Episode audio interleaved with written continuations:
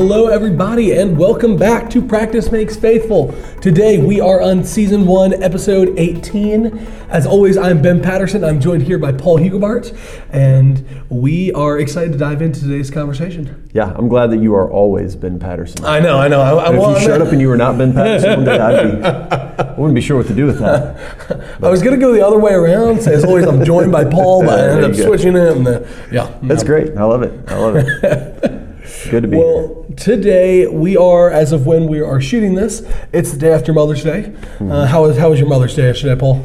It was good. I mean, it was really good. I I, uh, I can't remember the last time I spent Mother's Day with my mom. And so my, my parents were here with us uh, on Mother's Day, which was really neat. They traveled up from where they live in uh, Panama City, Florida, and then we're traveling on to my sister's. Um, so that was really neat, and uh, you know, got to also then spend Mother's Day with uh, the mother of my children, which is really awesome. So my wife and uh, got to be with her, and we uh, we had a fun kind of you know we, we got Cracker Barrel at Cracker Barrel, brought it back to the house because if you go to Cracker Barrel, yeah. yeah, it was wild. I mean, I showed up and the lady says to me, you know, she's they're out they're greeting people outside, you know, because there's so many people at Cracker Barrel on Mother's Day, of course, and.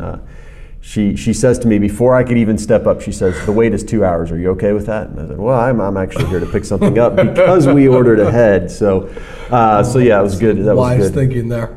Yeah, so we had Cracker Barrel for Mother's Day, which is one of Lori's favorites, and so uh, and then after that, just kind of relaxed and had had a nice nice Awesome. time at home. So Awesome. Yep.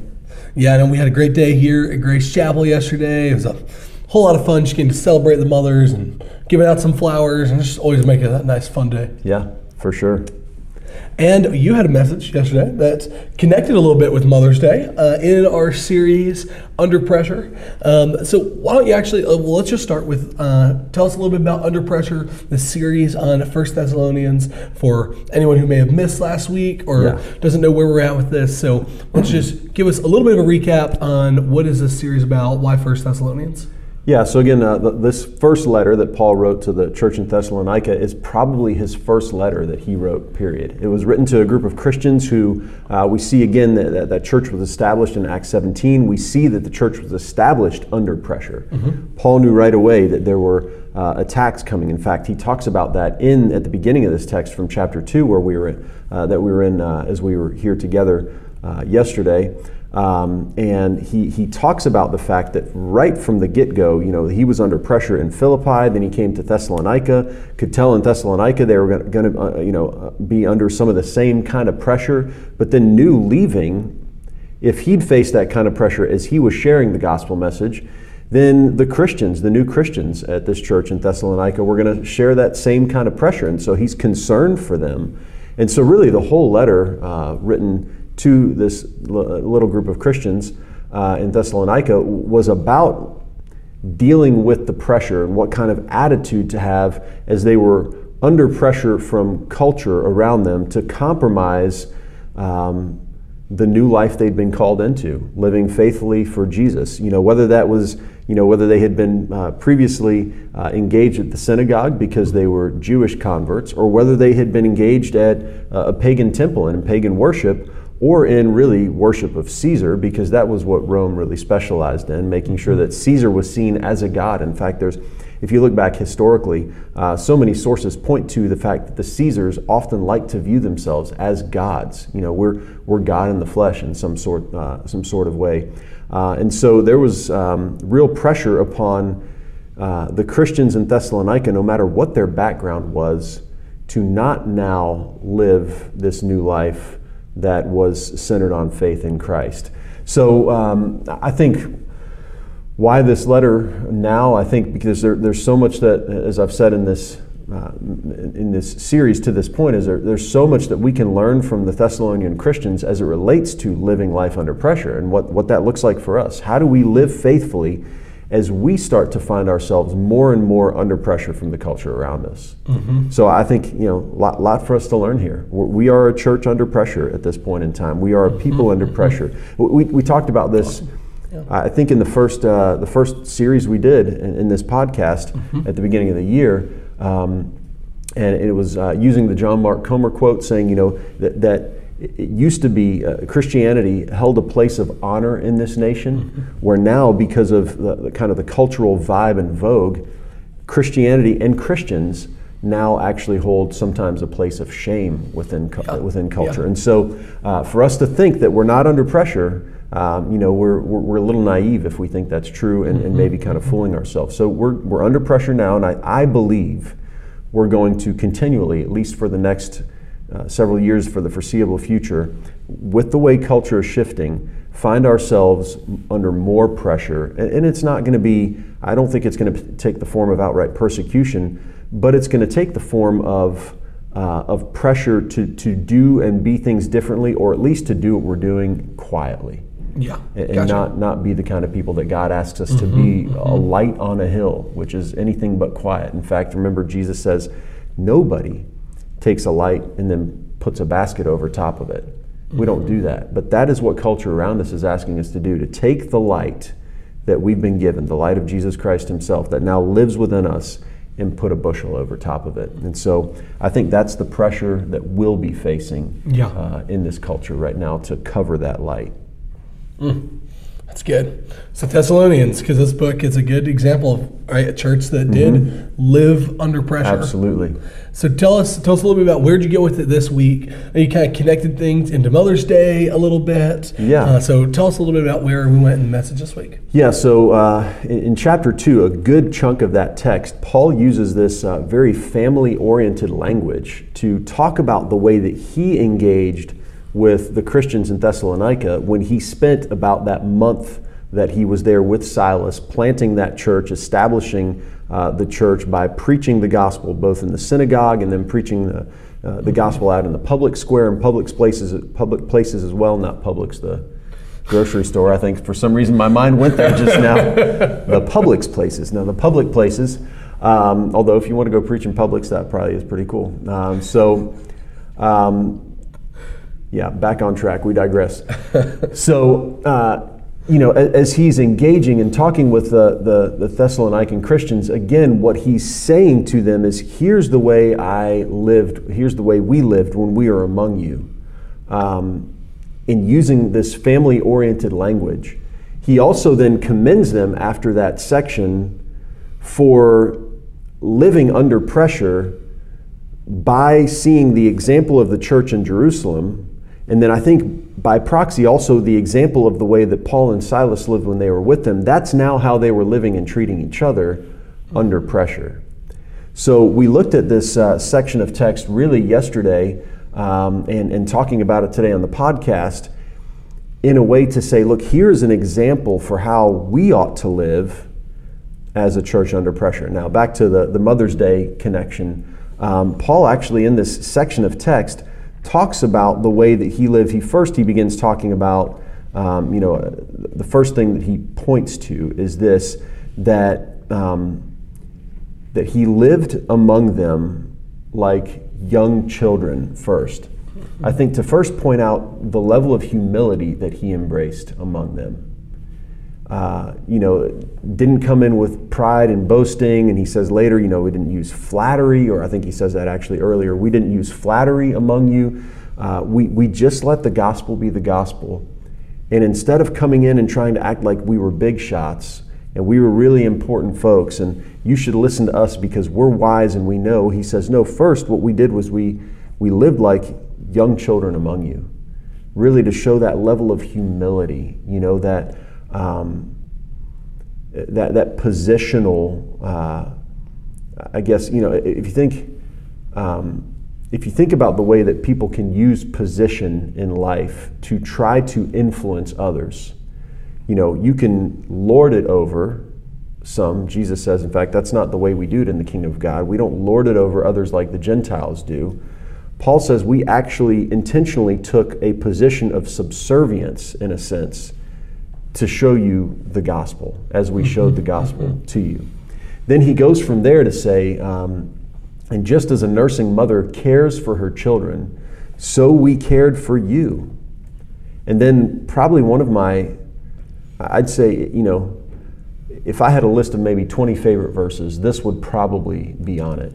This next verse. I love what Paul says here when he describes his love for the Thessalonian Christians. He says, We loved you so much that we didn't just share with you the gospel. Remember, that's what he's been talking about. We did share with you the gospel. Of course, we did. When we did it, we did it from this kind of position of subservience. Um, we cared for you like a nursing mother cares for her children. Then he goes on to say this We shared the gospel, yes, but so much more than that, we also shared with you our lives. We gave of ourselves to you. And he reinforces this uh, later in the text by saying, you know, basically talking about how um, that how he gave of his life. You know, he was willing to suffer for them. He didn't want them to suffer in any way, didn't want to be a burden on them. And so, all these things, you know, we talked about this in the sense of Mother's Day. I mean, this is what the best mothers do for their mm-hmm. children. They love them in a way that shares their life with them. They don't withhold their life from mm-hmm. them. You know, I think about um, you know, stories that I've heard of, of moms who are sometimes aloof from their children, and sometimes, you know, not to pick upon pop culture idols or Hollywood people, but that's sometimes where you hear the stories, you know, of, of you know this mom who's so busy that she didn't have any time for her kids, you know, mm-hmm. um, and sometimes we hear that about dads, dads who are so involved in their work and their their business or whatever it happens to be, their executive role, whatever that they are removed from their children and kind of mm-hmm. aloof from their children. And that, that is exactly the opposite of what Paul says they did. Paul says, Yeah, we worked when we were among you. In fact, we worked our fingers to the bone. We worked like crazy. He says we worked both day and night so that we didn't have to be a burden to you. Mm-hmm. I think about um, in the last several generations, and this is not, there are a number of reasons why this is true, I think, sociologically, but one of them is that we don't have a hope for our children that they're going to have it better than we did. Uh, there are a number of studies that point to that uh, these days, where in previous generations, the belief was my children can and will have it better than what I did. Mm-hmm. And we actually kind of, there's this collective feeling that we kind of reached the best of what could be, and now we're sort of heading downward from, from here. And so the general sense of optimism about what's coming has gone away and been replaced with a sense of pessimism. But in those days when optimism reigned, you know, you go back to the, the greatest generation and even some of the boomer generation, uh, there was this attitude that, that believed if I work hard and sacrifice for my children, they will have a better life than my life. Mm-hmm. Um, and, and a lot of people still choose to live that way, regardless of kind of feelings about what may be coming or what's already gone. Um, but Paul is saying this is the way we lived our lives for you. I mean, we worked day and night so you could have things better than we have them. Day and night we worked. We didn't want to be a burden on you mm-hmm. whatsoever. We shared our lives with you because we knew we had something so good to offer you that we couldn't withhold it. So yeah. all the time we're giving, giving, giving, giving. I mean, that's what Paul says. We, we poured into you mm-hmm. that way. Mm-hmm. And so, um, you know, again, I, let me read that verse one more time just because it's so powerful. He says, Because we loved you so much, we are delighted to share with you not only the gospel of God, but our lives as well. I mean, a deep measure of love. Again, that very family centered, family oriented language. And then Paul concludes, he does a, you know, with, with talking about fathers as well. Um, you know, he says, we, we encouraged you like the best fathers do. Mm-hmm. You know, we admonished you, we comforted you, um, we were calling you to something, and you know, so so kind of, you know, what what uh, what I said out of that is that you know, as the best of fathers do, Paul and Silas they encouraged and called the Thessalonians to what he knew was best for them, mm-hmm. and so yeah, we did have a little bit of a, uh, you know, I, I would say this wasn't a Mother's Day message uh, but there was that real family component to mm-hmm. everything we talked mm-hmm. about yesterday. And, and, so that, that was a big part of the message. And so, certainly, uh, calling out and celebrating moms for the things that moms do so well as they give sacrificially. And I think about the way my mom did that in our family. Mm-hmm. I think about the way I know my grandmother did that. Uh, um, well, both both of my grandmothers did that for for the sake of their children. The way that Lori, my wife, now does for our children. And, and frankly, it's, it's different than, than what I do. We play somehow different roles in the way we love and pour into our children. Uh, but Paul says, and we don't, we don't need to miss this, I mean, it doesn't have to be gender specific. In fact, Paul is calling out what is so good about the way women are often just naturally wired, mm-hmm. and then saying we in the church, all of us, should imitate that kind of behavior and care for each other that way, especially leaders within the church should care for the flock like another like a, a nursing mother cares for her children to share not just the gospel but their lives as well. So I think you know really really powerful section of text that way. Yeah, yeah, yeah that's really good. So so tell me, so why do you why do you think that's so important? Like this language, Paul's using a lot of familial language about you know children, fathers, mothers. Mm-hmm. Uh, why is that so important to this conversation? Why is that something that you focused on as we're talking about faith under pressure, living faithfully under pressure? Yeah. Well, I think there is a recognition when when times are difficult. Um, there, there's an extra level of care required, especially for, for the flock, for, for the people of God, right? And, and Paul recognized that. But I want you to think too about, I mean, Paul was with this church, these, these young Christians, for about a month and then was run out of town. Mm-hmm. Now, he continues to try to care for them. Obviously, this, this letter that he's writing, and he writes another letter not too far after he writes this one and sends Timothy to check up on them so that he continue to, can, can continue to care for them kind of from a distance. Um, but for a people under pressure, when times are tough, the level of care that those people require to live faithfully, I think, increases. Mm-hmm. You know, when, when times are easy and when things are going well, you know, sometimes, and this is not always a good thing, frankly, but we can kind of just, uh, you know, coast and we can, we can kind of, it's almost like we set life and cru- live life in cruise control and things can go pretty well when things around us are going well, mm-hmm. even when we're in cruise control. Now, the reality is we could do a whole lot better than living life in cruise control when things are going well. But when times get tough, um, we need something more than cruise control can provide for us in that sense. Yeah. And especially from our leaders, and especially for those of us who are leaders, mm-hmm. we have to be able to engage with people in a way that loves them well, that cares for them well, that shepherds their souls through difficult times, through trying times. I mean, you think about, it, and I, I don't remember where this came from now, but you know, you got this uh, this thing. These are the times that try men's souls. Well, mm-hmm. the times that try our souls are when when things are difficult around us, when culture around us is putting pressure upon us to live differently, to think differently, to uh, to look at the Word of God differently, as though it's not the authority for our lives and the way we live, but it's just a you know some helpful suggestions and a lot of it was just centered on the culture then, and so we don't really need to worry about much of it now. Uh, even some commands, saying some specific commands, well, that doesn't really apply to us anymore. We don't need to worry about that, and so so even from within the church at times, there can be this pressure to, to not live faithfully into what God has called us to live faithfully into, right? Mm-hmm. To not live faithfully the life that He's called us to do.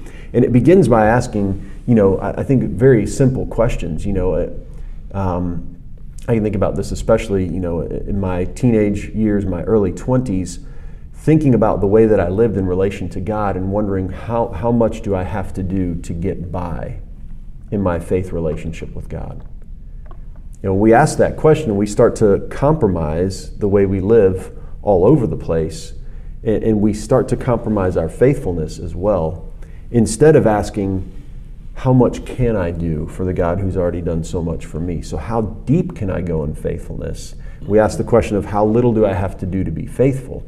Well, certainly when there's pressure on us from, I think, sometimes without and sometimes within, it becomes more and more tempting to ask the question, how little do I need to do to actually be faithful, instead of how much can I do to express faithfulness to God?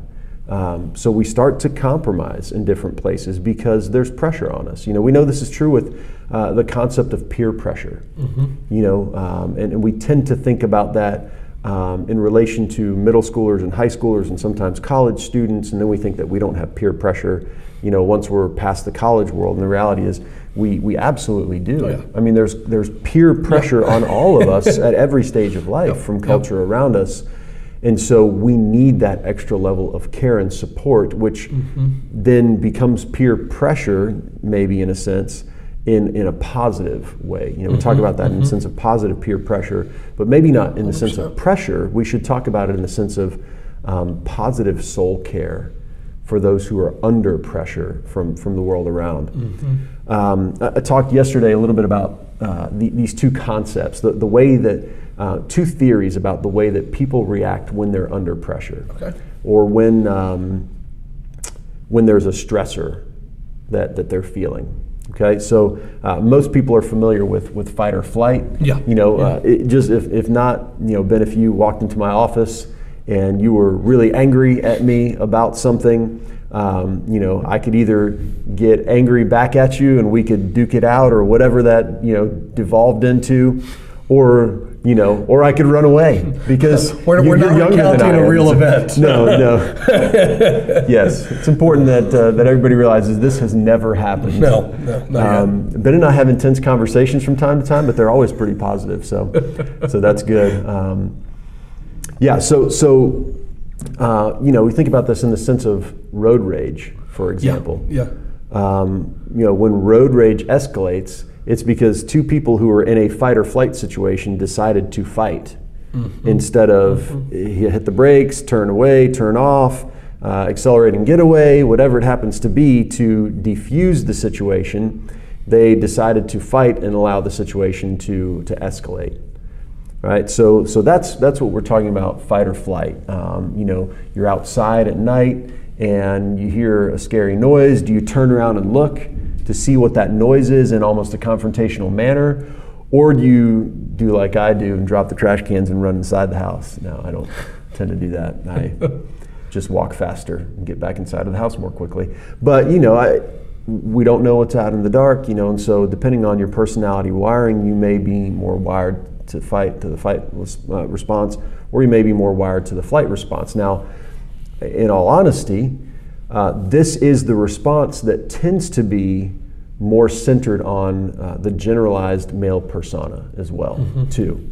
Um, and in fight or flight, we talked about first and was uh, described first and theorized first because much of social psychology used to actually center on on the actions of men, and we weren't too worried about others. Now, fortunately, we've opened our eyes since then and realized that 50% of the population out here is women, and so we don't need to be worrying about just what men think. We need to worry about um, what, what women think as well. Um, and so we also talked uh, during the message about this other way of responding during a tense situation. Uh, that this other theory that's now become known as tend and befriend. Yeah, one was new to me. I had not heard this Okay. before. Yeah, so um, I hadn't heard of it until recently either. Actually, in the conversation around what's what's happening in the, the Ukraine crisis right now, um, and it was actually a newscast talking about the way that many men are going out and fighting, um, and some women are as well. Uh, because again, these are these are generalizations, Yeah, yeah. right? But Certainly. but generalizations are generally true. Um, you know, I think, uh, and I think it's healthy to speak in generalizations. They help us understand the world around us. What can become unhealthy is when we allow those generalizations to become stereotypes. Yeah, it doesn't need to be a rigid Right. category, but it, yeah, Exactly right. And stereotypes are normally they exist as as a generalization that we've now that we're now using in a way to maybe speak negatively into mm-hmm. some mm-hmm. experience. So we're we're using these to speak positively for the mm-hmm. most part. So we we use them as generalizations. Um, so then, as far as the, the, the women were concerned, they were showing these underground shelters in, in Kiev and in Ukraine um, where all these women were coming together and sharing their resources and taking each in care of each other's children. And so they were showing that, that tend, they were tending each other and they were befriending each other. And, and they were, you know, here are these little villages developing in these underground either subway systems or basements. And uh, they were seeing this everywhere Yeah. in, in, uh, in this capital city of Ukraine. And so, um, yesterday really leaned into this conversation. and I think we should right now as well too, as it relates to the church. There is, uh, when the church is under pressure, the the mode that we need to slip into is the tend and befriend mode. And not the fight or flight mode. Which, which by the way, just think about the situations that we faced over the last several years where the church has actually found herself under pressure Yeah. quite quite Yeah. often. You know, whether it be you know at the beginning of COVID, what do we do? Mm-hmm. And you had opinions on both sides about what we should do, and there was some fight or flight stuff that happened. We even had people, you know, who did some fighting and then did some flighting afterwards. You know, they Mm-hmm. they didn't like the decisions we made and they left. You know, so there was fight then flight. You know, uh, as it relates to that, and and, and as a leadership you know, I'm, I'm fairly I'm fairly thankful for the way our leaders led during that time, where they did, I think, for the most part, take the tend and befriend uh, approach, even when people were engaging with fight or flight toward us, in a sense. But but what we need when the church is under pressure, whether it be questions about how how should we respond, how did we respond to uh, COVID stuff, masking, no masking, how do we respond to uh, the, the struggles uh, going on in this country that center around uh, sometimes race, uh, sometimes social status, um, sometimes, you know, uh, whether people are wealthy or poor, so on the poverty index, and how do we engage there? Uh, how do we even engage as we have questions about doctrine or tradition? Um, when the church is under pressure from within and from without, we as a people are, are called to follow the example of the Apostle Paul and mm-hmm. lean into the tend and befriend thing. Yeah. I, I can think about. know, go ahead. I, I just think it's interesting as you're as you're mentioning that, just thinking about that fight or flight response that we often do. I think see from the church when it comes to those controversial issues Yeah. that either a church will often go into the fight mode. It becomes a culture war, right? That it's Right. like we're gonna we're gonna get into this culture war. We either on the and whether you're on the pro mask side or the anti mask side, either way, we're fight like this is the way everyone has to do it. We're gonna fight this. Or there's the flight where it becomes maybe you just say almost just completely ignoring like we're not even gonna say anything about those Right. because it could offend someone, it could bother someone, and you do so often see that response Yeah. on one of those two extremes that are both not really helpful. Um, and uh, so I like I like this other this other way that you're explaining. Yeah, and tend and befriend really comes back to what we talked about last week. It is, it is how do we embrace grace and truth again in equal measure Yeah. as we deal with difficult situations. So Yeah. how do we embrace grace and truth as we deal with the culture in an appropriate way instead of just uh, fighting the culture and telling the culture, well, you're all going to hell and sorry, you know, or not sorry, you Yeah. know, depending upon where you stand. Um, you know, it, it also affects how we deal with issues inside of the church as we deal with as we embrace grace and truth in full measure and tend and befriend people who are in the midst of a struggle and it also means that when we see someone you know and i think this is important because this is where we have really let the ball drop at times when we see someone who is struggling with a sin issue what is our immediate impulse is it to go and push them further away or is our first impulse to try to see if we can draw them in to actually help them see that there's a better way of living? Because that seems to have been Jesus' response mm-hmm. in the midst of crisis. So let's say, let's say there's, and we talked about this last week a bit, let's say there is a large and fairly exerted pressure upon the church to think differently, live differently, act differently uh, concerning uh, LGBTQ plus issues, and, and certainly probably the act differently. is- There's there's some good validity in that. We do need to act differently. In fact, that's what I'm going to uh, maybe maybe call us to right now. Um, but if we embraced if we embraced people with equal measures of grace and truth or full measure of grace and truth, we would come and we would try to love someone. And if they push us away, they push us away. But we love so that we can speak truth into the life of someone who is living in a way that is uh, outside of their, the will for, you know, God's will for their life. You know, no matter what that issue happens to be. You know, if you've got someone who's uh, an alcoholic, um, how are we going to love that person well? And if they push us away, they push us away. But we make the attempt to love Yeah. so that we can speak truth into the life of one who is is hurting. And that comes back to, you know, if, if I can circle back around on something else, is this idea of what does it mean to be lost? What does it mean to be lost? Well, is, is lost someone that we just say, well, there, that's just someone that is going to hell and that's all we think about? Or is it, Or when we think of someone as lost, do we see someone who doesn't know the way and doesn't know how they ought to be living life mm-hmm. and is probably struggling and is confused? And even if they don't know they're confused, is probably still confused. And if we do know the way, well, then wouldn't we graciously want to come alongside that person and try to help guide them in the way? And if they push us away, then that's what happens. Mm-hmm. But mm-hmm. we have got to make the attempt, attempt in, in- in grace and truth together. We have got to make the attempt to tend and befriend people the way Jesus did. We think about the woman at the well tend and befriend. We can think about the tax collectors who were pushed away and kept at arm's length. Jesus, tend and befriend. We can think about in the moment that Jesus is hanging on the cross and he says, instead of forget all you, he says, Father, forgive them. So he doesn't say forget them, he says, forgive them. Even in that moment, Jesus was at a place of tend and befriend, and that's exactly the way Paul was engaging with his church in Thessalonica. Could you give us a current example of what that might look like to tend to befriend in an area where we are under pressure? Um, what might, you mentioned the LGBTQ Yeah, so, plus so why don't we area. use uh, why don't we use that one just because I mean I have a good example there and it is Okay. one where I think we truly find ourselves under pressure. A friend of mine, a guy named Guy Hammond, and you know who he is as well. He works with us in the Renew Network, and so I actually was uh, with with Guy last uh, last weekend at a, at a Renew event. Um, Guy, and, and he, you know, I'll tell a little bit of his story. You can find out a lot more of his story.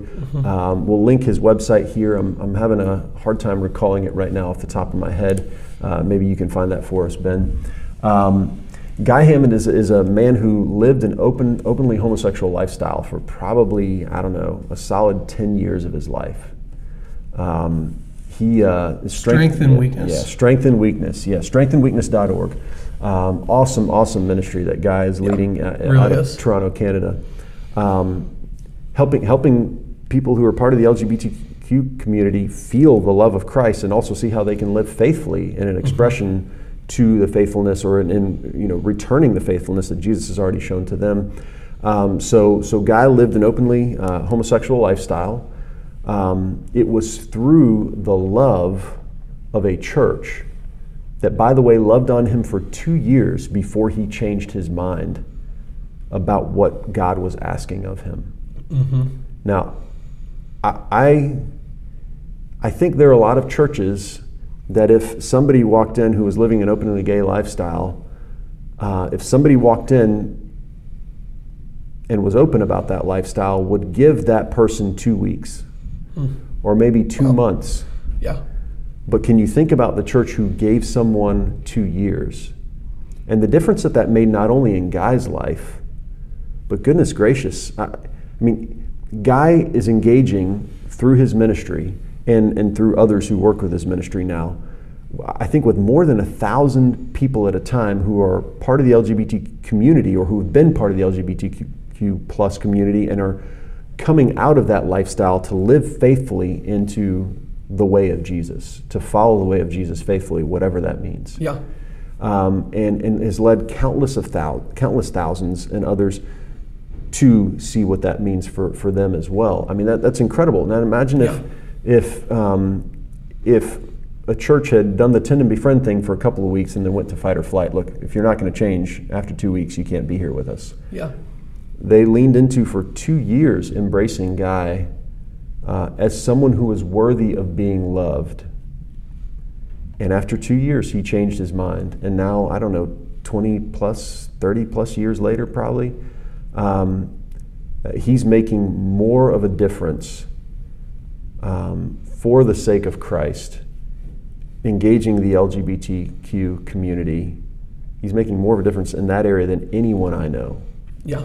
You know, so I That's think that's good. that's a good That's maybe really good, and- example right now. Man, I would, I would just echo the plugging his stuff as well. Highly recommend. Check out his books, his resources. I think Yes. personally, he gives a really great example just in his own life of what it looks like sure. to live faithfully under pressure. I mean, as a guy who he still would say he's he is same sex attracted, but he is choosing to live in this way that's faithful to Christ. That's And right. It is. It's brilliant. It's really, Yeah. really great stuff. Agreed. Agreed. Yeah, we'll we'll uh, tag a few of his resources in the in the show notes today Yeah. for sure. Yeah. That's really that's really helpful. So I really like that that tend and befriend approach as the church. I think that's That's brilliant. Um, another thing, you made this statement in the message yesterday, and you said that as we find ourselves under pressure, mm-hmm. we will still need to remember I'm sorry, let me, re- let me restart that again. As we find ourselves under pressure, we will need to remember again why the church is called to live as the family of God. So, why does the church under pressure need to live as the family of God? How does this, yeah. how does this connect into what we've been talking about? You know, if I can talk about this openly without being too critical, uh, I, I think it's good for us within the church to be critical at times of ourselves, right? Mm-hmm. Uh, the reality of, of things you know, go, go back before COVID, um, you know, we had this environment both here and in lots of other churches where uh, we've had wonderful experiences on Sunday morning. Um, and, and that's great. You know, we, we want to create worshipful experiences on Sunday morning. We want to preach challenging messages on Sunday morning. Um, but if what we're doing on Sundays and if what we do through the structure and the organization of the church um, anytime we have the opportunity to lead in that capacity doesn't call people into family of God expressions, then then we have to be honest and say that, that, that maybe we're failing. um, if it doesn't call us into relationship with each other where we become like brothers and sisters, mm-hmm. okay. um, mothers and fathers, I mean, you know, Elsewhere, the Apostle Paul talks about older men being fathers, like fathers to younger mm-hmm. men, uh, older women being like um, mothers to younger women, and all of us being brothers and sisters mm-hmm. in Christ. We're part of the family of God. And so, um, especially when we're under pressure, if we're not living that way, um, I'm not sure how much encouragement I'm not sure how well we are fortifying each other's faith hmm. if we're not. You know, so again, we can create a wonderful experience on Sunday morning, but that's one hour of the week. And even if we have a few other things going on that could be wonderful and encouraging, maybe we get another hour of the week or two hours of the week. And then folks walk out of here, walk out of this wonderful facility um, or other churches in equally wonderful facilities, and face the rest of their life feeling the pressure of the culture around them. You know, so uh, Barna's research, I think Kinnaman was one of the ones that led in that, the, the digital Babylon stuff that talks about, and we've talk, talked about this before, um, millennials and Gen Z taking in 20 hours on average of media uh, per week that typically consumed by streaming um, or listening to podcasts or other things, and mm-hmm. only one of those hours being um, being anything with Christian content. You know, so we're talking about Christian mm-hmm. millennials and Gen Z. Um, when we think about that reality and, and out of that, you know, I think Barna asked the question, who's discipling the next generation? Yeah. Well, they're being discipled by influences of the world. Uh, the same thing in the church. If we're only here on Sunday morning and then we go outside for all of us, the rest of us, and never engage with, I don't see you through the week. I don't talk to you through the week. We just live the life and then we come back here. If we're not engaging as the family of God and being involved in each other's lives on a brother, sister, mm. mother, father kind of, uh, you know, wavelength in a sense, if, if that is not our mode of operation, um, if that is not the way our hearts are connected, our lives are connected, then it should come as no surprise mm. to us that people are more influenced by the culture than they are by the church. Because again, yeah. when we've allowed ourselves to believe that church is what happens on Sunday morning, we fooled ourselves. Mm-hmm. Church is who we are, not what we come to do and participate in. Or that I really, really love that, Paul. And that, just um, thinking about that, I see all that connects in my life of the church as being the family of God. So some of y'all listening may know my story is that when I was 15, mm-hmm. my mom died. Um, and it always makes Mother's Day an interesting day for me. Yeah. And I think of in the midst of that, as we're talking and as we're talking about the family of God, yeah. these people being mothers, fathers yes. in that family, and I think of so many women at Grace Chapel who have Hmm. been that for me, who've been mothers in the faith to me, who've been, fa- uh, and then uh, men who've been fathers, brothers, sisters of Yeah. what the family of God has meant in my life. Of, I mean, I could go through a list of several women who have stepped in and. In a sense, they wouldn't necessarily they wouldn't call themselves in that role. We don't, don't label it in that way, but would be mothers in in my faith who have stepped in to fill that role and has fortified my faith in living under pressure. As someone who, through my high school years, did not have a female influence in my life in the home, and just think of so many people who've done that for me. And it is it is really powerful how the Yeah. church is the family of God, how it shows up in that way. And I can equally speak to many men who've been fathers in my faith. I'm thankful to have a father at home who is a great influence, and but just so many others, but just in specifically in that area where on Mother's Day can often feel uh, it's it's just an interesting day, but. Um, that is that's a really beautiful thing when the family of Yeah. God is stepping up to be that. Yeah, yeah. I'm thankful that you shared that, Ben, because it, it makes it very real and Yeah. practical. And I think, you know, there there are some who may be almost exactly in your shoes. Uh, there are others who, for some reason, are ostracized from their family, but they fan, they found a new family Yeah. here, um, and, and that was the case for most of the Christians uh, in Thessalonica. By the way, is that unless their family came with them, unless their friends came with them, they were losing their family and friends because for one to follow Christ, but the others to say no to following Christ means meant alienation. Yeah. You know, so whether their mom or dad was around or not, if their mom or dad said, No, I'm not following Jesus with you, I- you may actually no, no longer be part of the family, whether you're coming from a Jewish background or a Gentile pagan background. Either way, they needed a mm-hmm. whole new family, and that is what the mm-hmm. Apostle Paul said they were getting. That's why Paul chose to love them with the love of a mother, chose to encourage them and call them to what was best for them with the love of a father. Love that. That's awesome. So, as we come to a close on this conversation, Paul, what what would you say? What do we? What's our practice out of this week?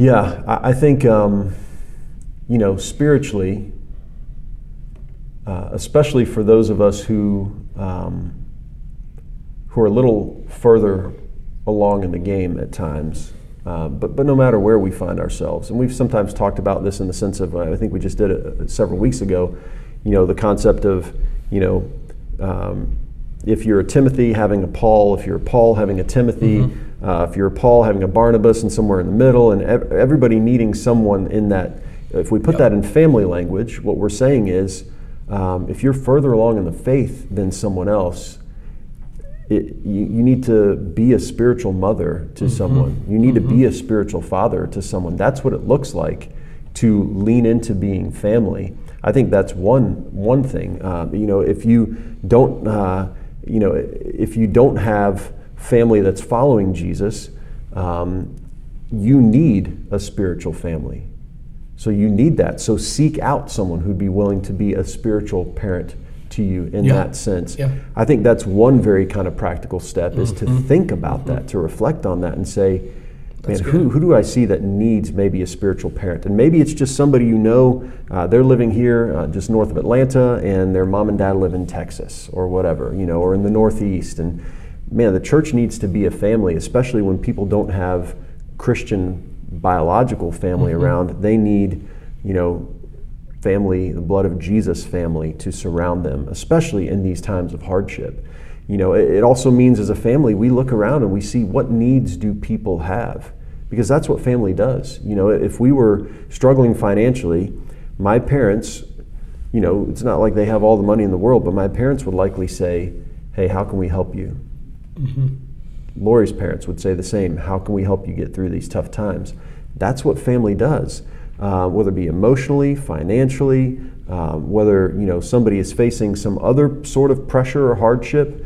We look to support each other as family. So be on the lookout for that kind of stuff. Look to see can I be a spiritual parent to someone. Look to see can I seek out a spiritual parent if that's what I need. and then, um, you know, I would also say this. Um, we didn't see some of the tough times that were coming, that were right around the corner in 2020. At the beginning of 2020, I don't think many of us would have predicted what, what we ended up living through. I think having experienced that and still being in this place where we're experiencing some of the anxiety and we feel like something's coming next, I kind of feel like something's coming next. I think I, I definitely have been in that place myself Oh, yeah. where I feel like Oh, yeah. um, the struggles are only going to mount for us who are trying, for those of us who are trying to faithfully live out what it, what we believe God is calling us to as we read the words of Scripture, believing they're inspired by the Holy Spirit, right? Yeah. So it's only going to get more difficult for us. The pressure is only going to increase. Um, if you're someone that leans into the fight or flight approach naturally, would you do some heavy soul searching this week to see what you could do to maybe lean into the tend and befriend approach uh, as, as your go to when you're under pressure or when you see someone else under pressure? Could we lean into, as Christ followers, that tend and befriend approach? And it may just mean that, hey, th- this week you're going to have something happen and you're going to want to go to fight or flight really quickly. Take a deep breath, step back, and think about what would it look like instead of fight or flight if i embrace fight or flight to actually embrace tend and befriend in this situation and see what happens because i can tell you this it is my guess that god is going to work through the tend and befriend approach a whole lot more than he's going to work through the fight or flight approach so i think those would be just some, some practical steps Yeah, if we were really looking good. to live more faithfully Yeah. Awesome. Well, thank you, Paul. Thank you for sharing that with us. It's been a really good conversation, and certainly uh, appreciate your work on this. Um, pleasure So, as always, we hope y'all have enjoyed this, and we hope this can be helpful in your um, in your journey in following Jesus to practice being faithful to Jesus through this. absolutely We invite you to join us again next week. Next week, we'll have a special episode. It's our milestone Sunday at Grace Chapel. So it's a Yeah. week that we're going to be celebrating our seniors and um, our babies and just, uh, you know, these milestones in students' lives. And uh, I think we're going to have a guest on our podcast I think so. next week. So that's going to be an exciting episode. So we definitely encourage you to join us for that. And uh, we look forward to hearing from y'all again next week. yeah we'll see you then